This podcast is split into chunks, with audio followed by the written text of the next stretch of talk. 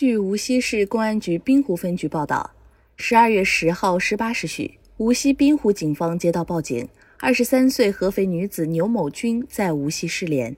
连日来，警方全面开展调查和搜寻工作。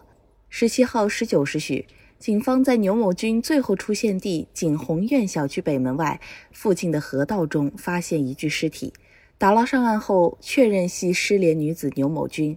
综合调查走访、现场勘查和法医检验，死者符合生前溺水死亡特征，排除他杀。感谢收听羊城晚报广东头条，我是主播开言。